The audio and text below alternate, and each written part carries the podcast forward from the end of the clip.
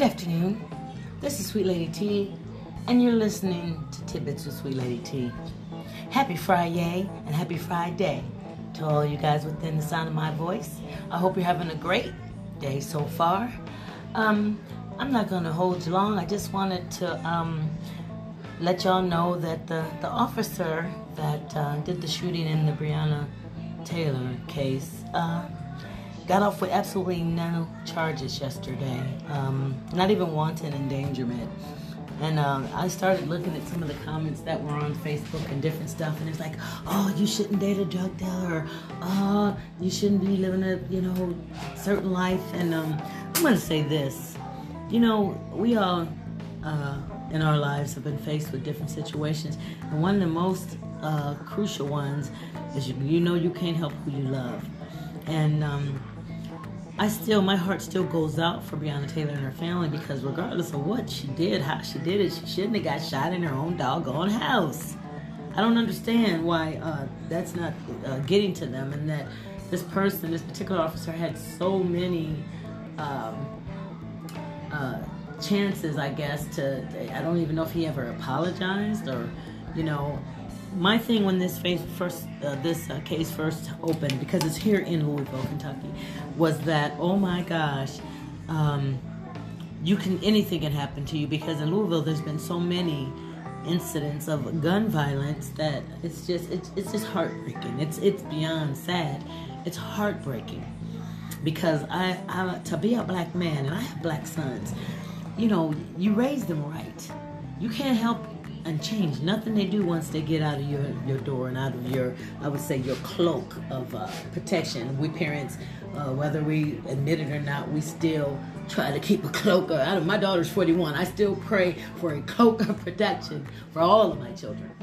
But in the meantime in between time i also know that they're paying attention to this. They're like whoa stuff's going down and people are getting away with it. Well, I'm tell you just like this: if the criminals are getting away with murder, didn't you think that one of these days, if the police made too, um, different states, different this excuse me, different situations, different states, different rules, different laws, and unfortunately, uh, in Louisville, Kentucky, the no knock law was not in place. It is in place now, but at that at that particular time, it was not in place like I said, uh, be ever more careful, black, white, Puerto Rican, or Asians, because we don't know. Sometimes it might not have been, a, a, in this case, he shot through several places, so he didn't know if there were black, white, Puerto Rican people living in the other homes because several different people testified and they were scared for their lives.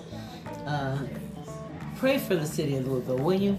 Pray for Louisville. Pray for pray for any of the cities where these injustices keep happening. Now, I'm not going to be the one that says defund the police. No, no, no. We can't do that.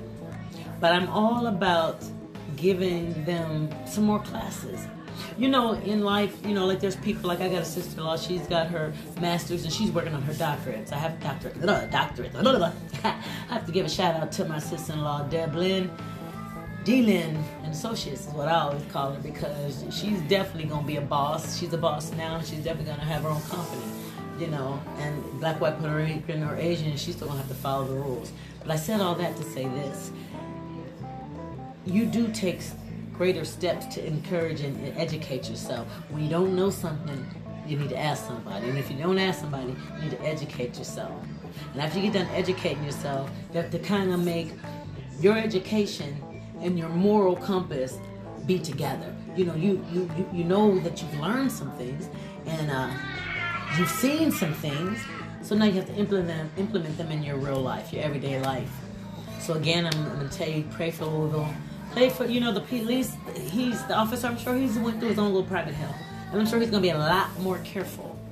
But that has nothing to that's that does not say anything about our dear uh, Breonna Taylor. Rest in peace, my sister. She's somebody's sister, somebody's daughter, somebody's auntie, somebody's cousin, and somebody's loved one. Somebody she was loved, you know. And that make me to mention this too. You know, life is painful, but it's beautiful too.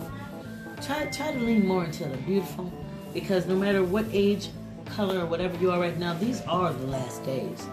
And, and I would hate to think that this is the time that everybody wants to go cocoa for cocoa puffs and lose their mind and do stuff that's going to push them closer to hell instead of being well.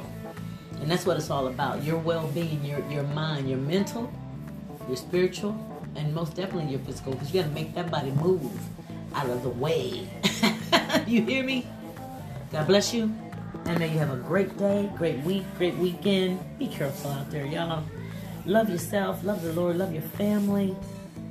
Love your friends. Forgive those. You know how many times I have to ask for forgiveness? Not for my actions, for my thoughts. Because I'm one of those, I'm not doing hardly, I'm not doing stuff. But I think about certain things. I think about how how this world is just supposed to be justice for all. But it's justice until you fall. You know, it's it's it's it's gotta get better. That's all I can say. Peace. This is Tidbits, the Sweet Lady T, asking for prayers for Louisville and the families of anybody of gun violence or police violence or personal injuries. We got to talk about that. People are uh, hurt out here. You hear me? Let's heal, y'all. Let's heal. Break any generation curses, black, white, Puerto Rican, Asian. You know, and I hate to keep saying that, but I just want y'all to know how very important it is to quit being all about this is the, it, it's not just about race anymore. I'm not. Hey, don't worry. I ain't gonna mess up like uh, my girl did. I ain't gonna say it has nothing to do with race. It's it's not just about race. Is what I'm gonna say. It's not just about race. Sometimes it's your social status. Sometimes it's your uh, you know your gender. But isn't it terrible that in America today, where there's fighting and war and everything all around us, the people still want to bring negative and, and, and, sour attitudes and sour dispositions. And these people are legislators, legislators, are presidents, are people. You you have to sanction yourself. Get yourself together and be ready, because for such a time as this, it's time to be good. it's time to live right, and it's time to stay out those, you know, police way if you're dating somebody, if you're living with somebody, if you know somebody that that's what they do, they got they criminal minded, crooked till, till they just won't turn straight. They don't know what straight is no more. Pray for them and get out their way, please. Thank you very much.